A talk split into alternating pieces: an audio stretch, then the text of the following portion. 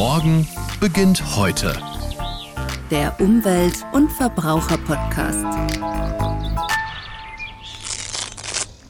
Na, erkennt ihr dieses Geräusch? Das war der Klettverschluss an meiner Jacke. Eine praktische Erfindung, die nicht nur bei Kleidung und Schuhen zum Einsatz kommt, sondern auch in der Medizin und sogar bei Astronauten im All.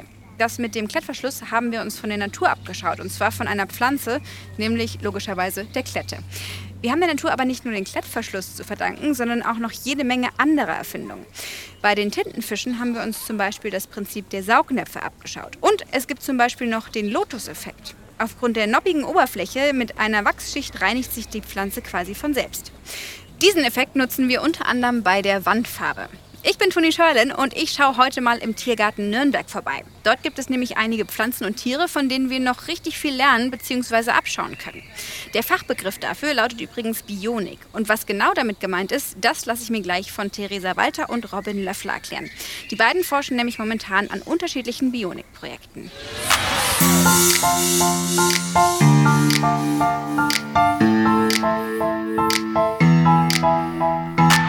So, ich laufe jetzt hier gerade über eine kleine Brücke zum Bionikum und ähm, kurz davor befindet sich eine kleine Oase, wo verschiedene Grünpflanzen stehen. Und da wartet auch schon Theresa auf mich. Hi Theresa. Hi. Theresa, bevor wir jetzt gleich darüber sprechen, was es mit dem Bionischen Garten auf sich hat und welche Projekte du hier betreust, kannst du uns kurz erklären, was Bionik eigentlich ist? Ja, na klar, gern. Ganz kurz gesagt, das Wort Bionik setzt sich zusammen aus Biologie und Technik. Ah. Super, gell? Einfach. genau, und ganz einfach gesagt ist Bionik, ähm, wenn sich Wissenschaftler irgendwelche Dinge von der Natur abschauen und sie dann technisch umsetzen. Und dazu können zum Beispiel Pflanzen oder Tiere oder auch zum Beispiel gesamte Ökosysteme hergenommen werden. Im Rahmen des Projektverbunds bei Bionik gibt es ja sechs Forschungsprojekte an fünf bayerischen Hochschulen, die es sich zur Aufgabe gemacht haben, umweltfreundliche Produkte zu entwickeln. Bei welchem Projekt bist du dabei? In unserem Projekt lassen wir uns tatsächlich von der Kannenpflanze inspirieren und nach deren Vorbild machen wir selbstreinigende Beschichtungen, die extrem rutschig sind und dadurch kann dann nichts dran haften. Jetzt befinden wir uns hier gerade vor so einem kleinen Gärtchen. Finden wir da auch die Kannenpflanze, die ihr da als Vorbild genommen habt? Ja, genau. Die kannst du genau hier sehen. Das ist die Kannenpflanze und die ähm, steht hier inmitten von anderen interessanten Pflanzen, die als Vorbild für bionische Umsetzungen dienen können. Und man hat auch schon viel davon gelernt. Die sieht jetzt recht unauffällig aus. Also ich äh, gebe zu, ich habe heute Morgen noch Pflanzen gegossen. Mm, die hätte jetzt auch dabei stehen können. Ich nehme mal an, die macht sich aber nicht so gut auf dem Balkon. Oder doch? Eher nicht. Okay. doch, man kann sie auch auf den okay, Balkon gut. stellen. Aber die kriegt man die im Baumarkt.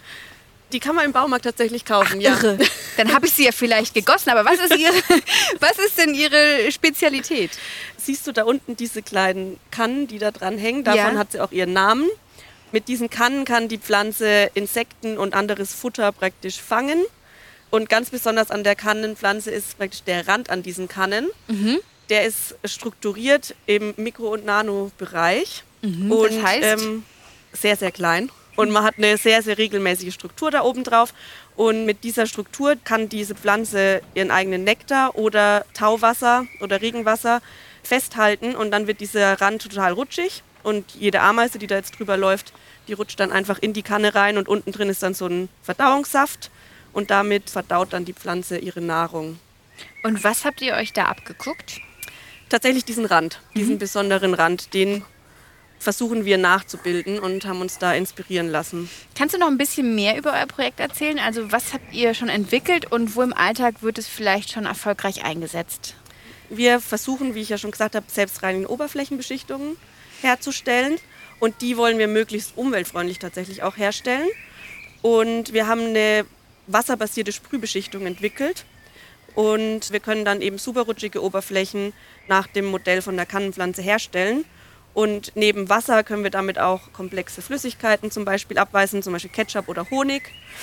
Letzten Herbst haben wir sogar auch die Beschichtung gegen Organismen getestet und haben sie hier im Tiergarten gegen Algen erfolgreich getestet. Und es hat auch gut funktioniert. Die Algen mögen die Oberflächen auch nicht wirklich. Wo kann man sich das denn dann so vorstellen? Also ich könnte mir vorstellen, Ketchup und Honig wäre gut in der Küche und gegen Algen in der Schifffahrt? Ja, genau. Also man kann das in allen erdenklichen Bereichen tatsächlich einsetzen, wo man halt einfach keinen Schmutz auf einer Oberfläche haben will und wo man ganz leicht Schmutz wieder ähm, runterbringen möchte. Schifffahrt ist ein sehr gutes Beispiel, da einfach unten am Schiff, wo sich die Algen und Muscheln dran setzen, dass da sich praktisch nichts anhaften kann oder man einfach mit Wasser drüber spritzen kann und sich dann alles wieder ablöst. Und welche Umweltvorteile bringt eure Entwicklung? Vor allen Dingen haben wir tatsächlich darauf geachtet, dass wir das Ganze wasserbasiert machen und so wenig toxischen Chemikalien wie möglich einsetzen. Also in den bisher bestehenden Beschichtungen, die im zum Beispiel Biofouling eingesetzt werden, da wird viel mit Fluorocarbonen zum Beispiel gearbeitet oder mit irgendwelchen toxischen organischen Lösungsmitteln und das haben wir versucht darauf zu verzichten. Und vor allen Dingen wollen wir das Ganze auch bei Raumtemperatur machen und dadurch sparen wir natürlich auch viel Energie ein. Können wir das jetzt schon mal irgendwo testen, was ihr da bisher so an Ergebnissen erzielt habt? Ja, könnten wir ein kleines Experiment machen, wenn du Lust hast. Gerne. Für Experimente bin ich immer zu haben. Sehr gut. Wir können kurz woanders hingehen und wenn du keine Berührungsängste mit Zement hast, dann können wir ähm, dich mal kurz in den Eimer steigen lassen. Okay. Nee, bisher keine Probleme mit Zement. Okay, dann komm doch mal mit. Wir müssen hier lang. Oh, das ist also das Bionikum von innen. Genau, wenn du später noch Zeit hast, kannst du gerne noch eine Runde hier drehen und dich ein bisschen inspirieren lassen, was es noch so gibt. Ich sehe, hier wurde sich beim Haifisch inspiriert. Hightech. Genau, ganz ähnlich wie die Kannenpflanze wollen die hier auch das Biofouling äh, verhindern durch die Nachbildung von der Haihaut. Das ist ja spannend. Hier kann man sich Ja. hier richtig drin verlieren. Dann lass mal da weitergehen. Da oben geht's lang. Wenn du Glück hast, dann ähm, wird sich später noch jemand drum kümmern, dir den Rest hier drin zu erklären. gerne. Okay, wir müssen mal kurz da wieder rausgehen durch die Tür. Dahinter wartet dann unser Versuchsbereich. Uh, hier gibt es wieder schöne Pflanzen zu sehen. Genau, auch hier haben wir natürlich ein paar bionische Pflanzen. Hier kannst du zum Beispiel den Schachtelhalm sehen. Nach dem Prinzip werden ganz viele Gebäude gebaut, vor allem hohe Gebäude, weil der Schachtelhalm ähm, so stabil ist, haben sich viele Architekten davon auch inspirieren lassen. Das ist also quasi Mini-New York als Pflanze hier. Könnte man so sagen, genau. ja, genau, zum Beispiel auch der Burj Khalifa wurde da ähm, nach entworfen und gebaut. Wenn man sich das so genauer anguckt, sieht man auch eine gewisse Ähnlichkeit. Ja, oben spitz ne? und innen hohl. Ja. Und ein bisschen grüner. Ein bisschen grüner ist es, ja. So, hier haben wir unseren Versuchsbereich für die Zementversuche. Wir müssen erstmal am besten ein bisschen Zement anmischen. Wenn du magst, darfst du es auch gern machen. Einfach hier diesen Eimer nehmen und dann kannst du ein bisschen Wasser auf den Zement machen. Oh, das gibt eine Matsche. Genau, das reicht schon an Wasser. Einmal umrühren. Jetzt müssen wir es genau, jetzt müssen wir es gut umrühren und mischen. Perfekt. Wunderbar. Das reicht auch schon. Dann haben wir hier so wunderschöne Gummistiefel. Die darfst du gerne mal anziehen. Okay. Und dann darfst du dich überraschen lassen, was passiert.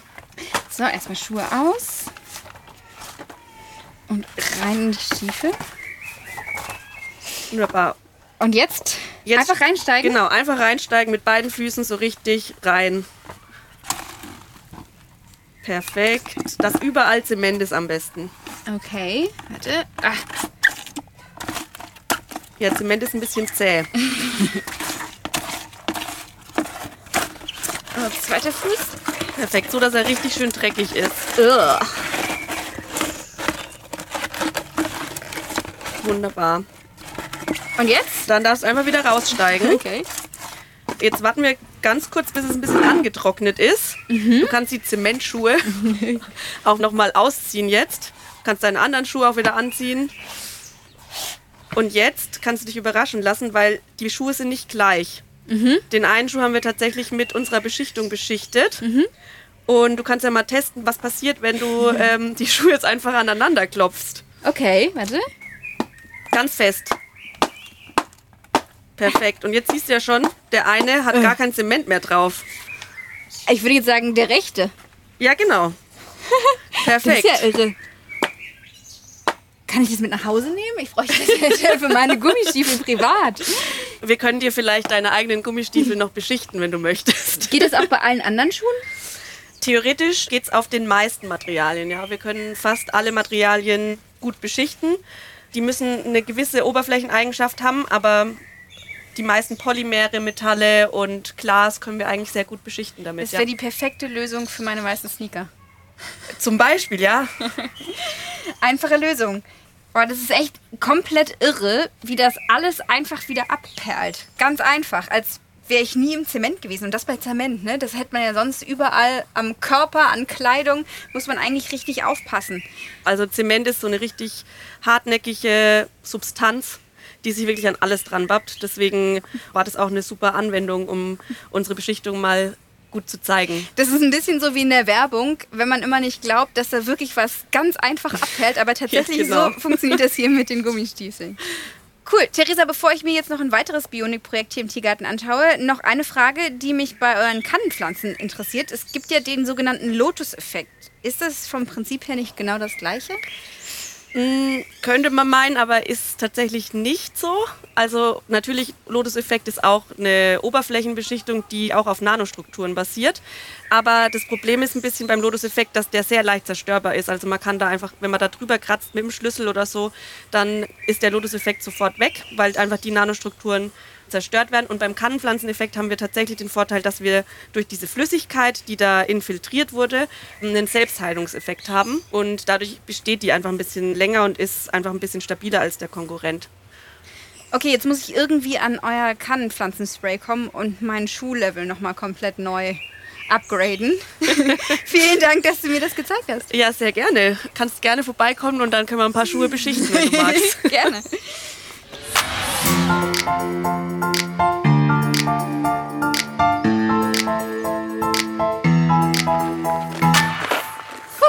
Also der Nürnberger Tiergarten, der ist doch auch schon hügeliger, als man denkt. Jetzt habe ich gleich Seitenstechen, aber da vorne sehe ich schon Robin. Er ist Mitarbeiter der Fakultät Maschinenbau und Versorgungstechnik an der Technischen Hochschule Nürnberg. Oh, und da sehe ich noch was. Eulen. Hallo Robin.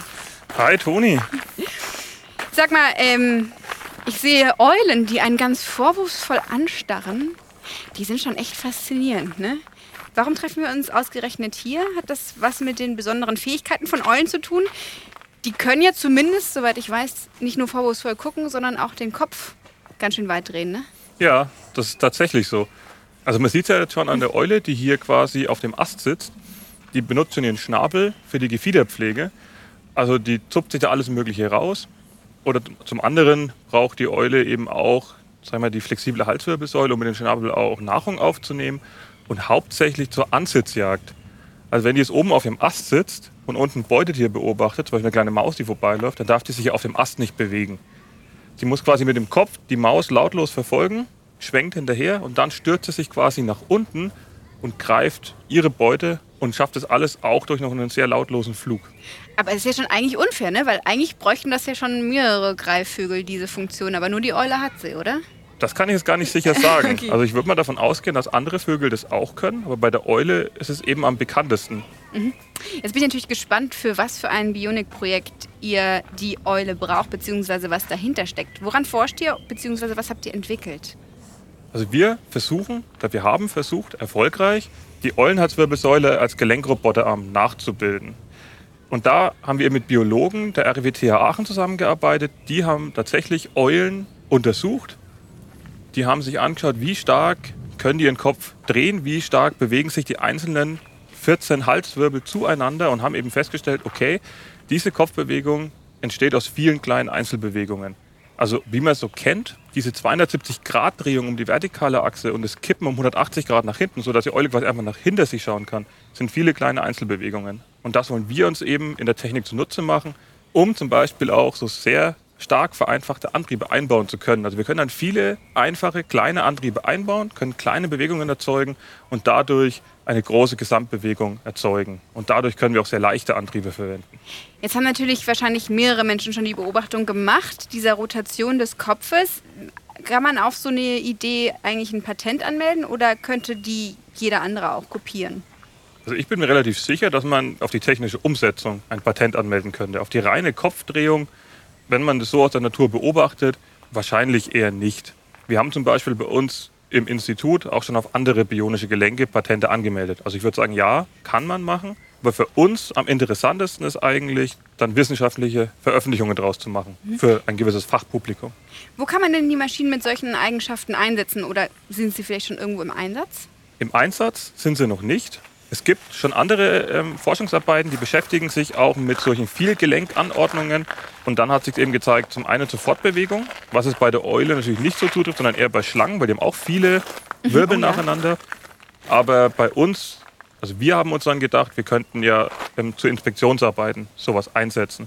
Eben um mit dem sehr flexiblen Eulenhals auch noch sehr leicht ist, irgendwo mit einer Kamera reinzugehen, wo man sonst nicht so gut hinkommen würde. Was haben wir Menschen uns denn noch von der Tierwelt abgeschaut? Kannst du da ein paar Beispiele nennen? Also wenn wir schon bei den Eulen sind, muss man sagen, ganz klar das Flugzeug. Naja, klar. Die ja. Flügelform, die haben wir uns komplett abgeschaut. Dann auch an den Flügelspitzen von manchen Vögeln gibt es ähm, quasi die Spreizen, die Federn an den Spitzen der Flügel noch ab.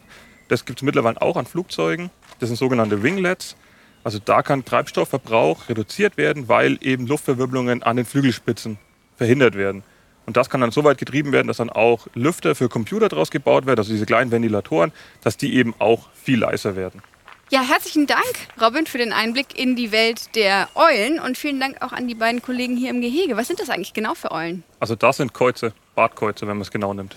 Okay, dann auf Wiedersehen, Bartkreuze.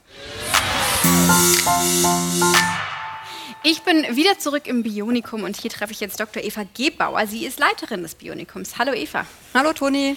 Das Bionikum ist ja hier im Tiergarten Nürnberg echt eine kleine Attraktion. Kannst du vielleicht uns erklären, was das Bionikum genau ist und was Besucherinnen und Besucher hier sehen und erleben können?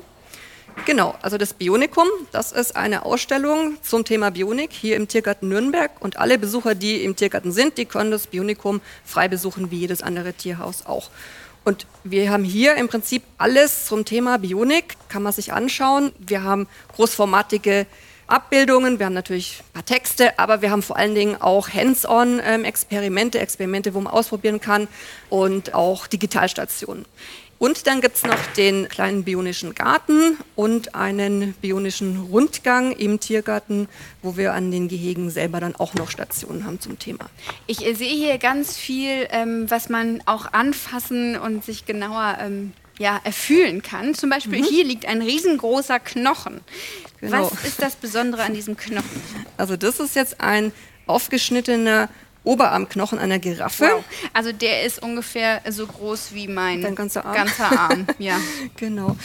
Und da sieht man, dass Knochen, wie unsere Knochen auch, also deine Knochen auch, also die Langknochen vor allen Dingen, die Beinknochen, die Armknochen, in der Mitte sind die hohl, haben sie kein Material oder wenig Material und an den Enden, da ähm, ist dieses äh, Knochenspongiosa, weil natürlich an den Enden, jetzt wo zum Beispiel ähm, Oberschenkel und Unterschenkel am Knie zusammentreffen, da gibt es natürlich Druck und Zugkräfte und da brauchst mehr Material und ansonsten ähm, in der Mitte kann man sich das dann auch sparen. Und da ähm, haben wir das jetzt hier im Vergleich mal ein Holzstück ähm, der gleichen Größe, der Knochen und dann eben ein ähm, Rohr, ein Stahlrohr, um zu schauen, dass die Natur Immer die beste Lösung von, hat. von sich aus eben so stabil Ja. wie nötig, aber so leicht wie möglich Ja. baut. Ne? Ich habe außerdem gehört, dass es hier einen Roboter gibt. Stimmt das? Ja, der sitzt da hinten.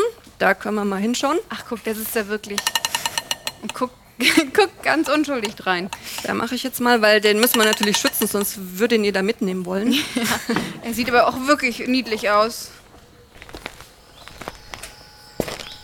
So, hier sitzt unsere Roboterdame Emma und ich mache jetzt mal die Plexiglaskuppel auf. So, hallo. Ich bin Emma und arbeite im Bionikum im Tiergarten Nürnberg. In der Ausstellung könnt ihr Spannendes entdecken und selbst ausprobieren, was der Mensch von der Natur für die Technik lernen kann. Bitte tippe auf meinen Kopf. Was macht Emma denn jetzt hier inmitten der Tiere- und Pflanzenwelten? Genau, also das ist eine gute Frage, weil es ist ein Roboter und dann fragt man sich, okay, was ist so das Vorbild? Kann man sagen, ist natürlich der Mensch. Emma ist aber auch ein gutes Mittel für uns, mit den Menschen ins Gespräch zu kommen. Also wir haben ja ähm, Robotervorführungen und da kann man dann sehen, was die Roboter schon können und was halt aber auch nicht. Und dann können wir eben daran arbeiten und sagen, okay, ähm, was können wir mit Hilfe der Bionik eben noch verbessern? Was soll ich machen? Oh, was kann denn Emma? Steh auf! Okay, ich stehe auf. Also man sieht's, es ist ein bisschen So sieht es bei mir morgens auch Rücken mittlerweile hat, ne? aus. Aber ja. es geht, es geht. Also sie schafft's. wow. Was soll ich als nächstes machen? Zeig deinen Tanz. Okay, tanzen. Gerne.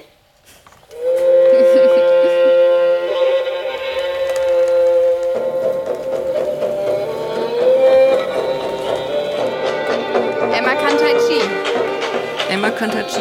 Und es ist auch nicht so einfach für einen Roboter auf einem Bein zu stehen und deswegen muss sie ganz tief in die Knie gehen. Aber da sieht man auch mal, was es wirklich für Gelenke braucht. Wie viele es gibt, die man einfach so benutzt, ohne sich darüber Gedanken zu machen.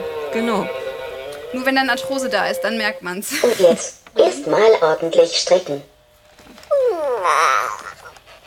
Und jetzt.